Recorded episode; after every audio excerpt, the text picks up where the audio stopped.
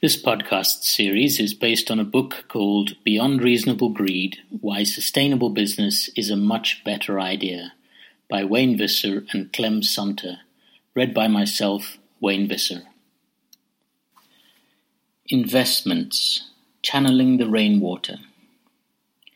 On the plains of Africa, water is a precious, life giving resource, much like investment is to the economies of the world.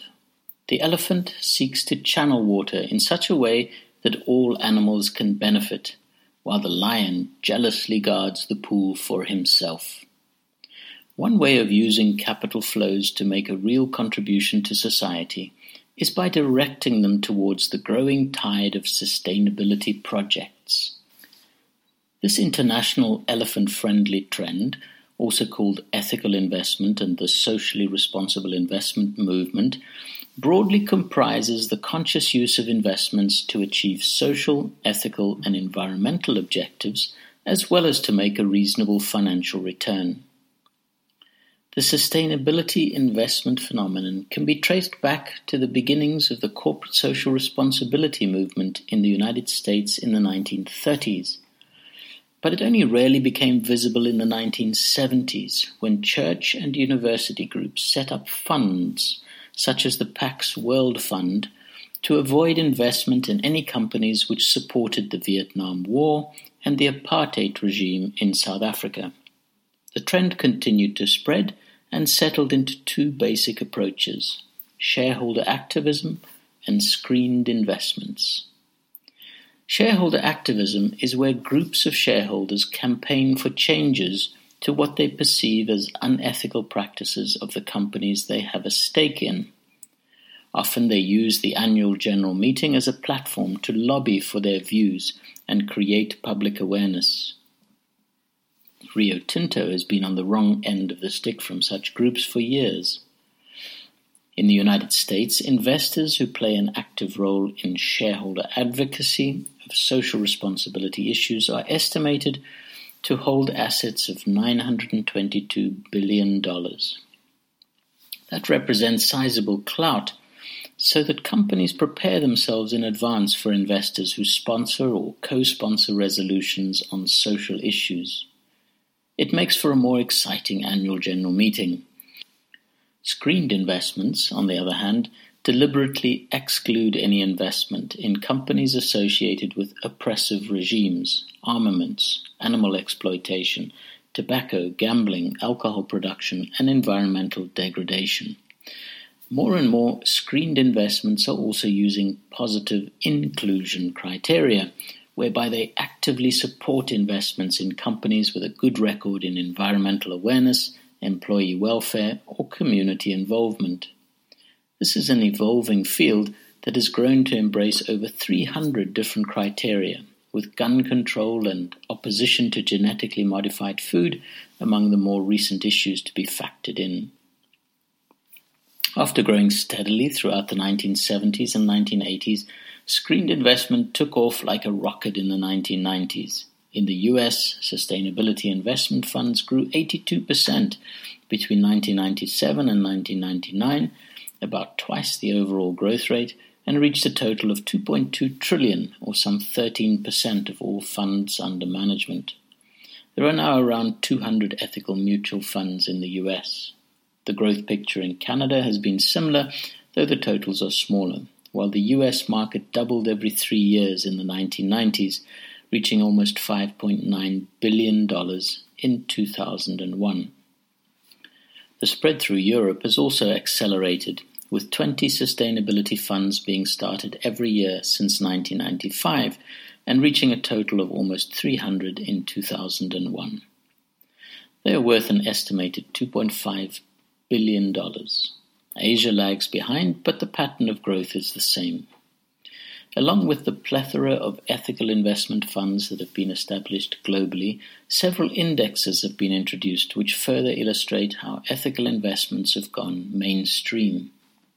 These include the Business and Environment Index, the Dow Jones Sustainability Group Index, and the Tomorrow Top 30 Index.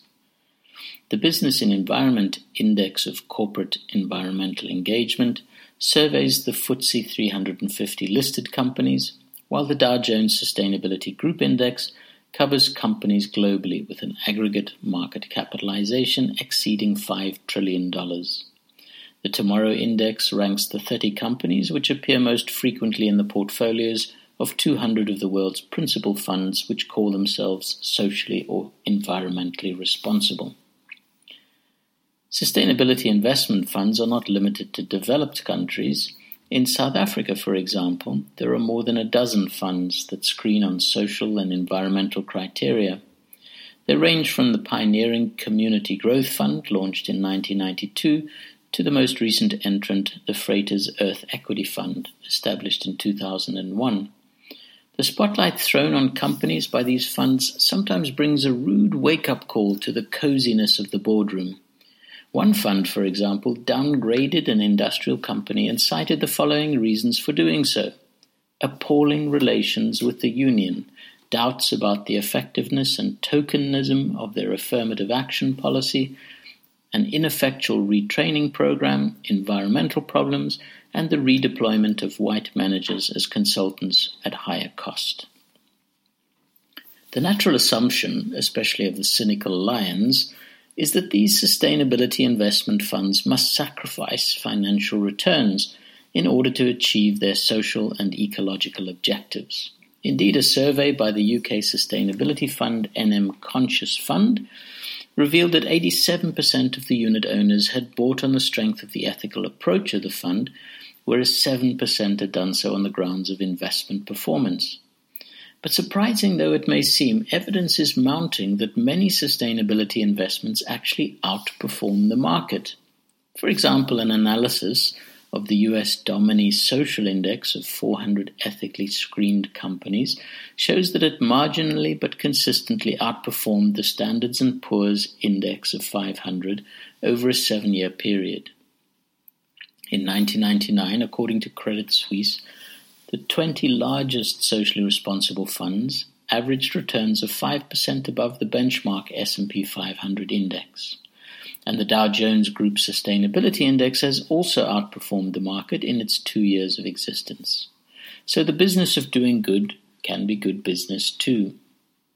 According to Russell Sparkes, author of the book The Ethical Investor, there are good reasons for this unexpectedly superior performance of sustainability funds. In the first instance, responsible investors are forced to avoid large conglomerates and concentrate on smaller companies which are more likely to grow faster over time. Their exclusion of certain companies on the ground of moral or environmental repugnance may be an indication of legal action and financial problems to come. At the very least, an ethical approach constrains the investor to target companies with decent housekeeping policies.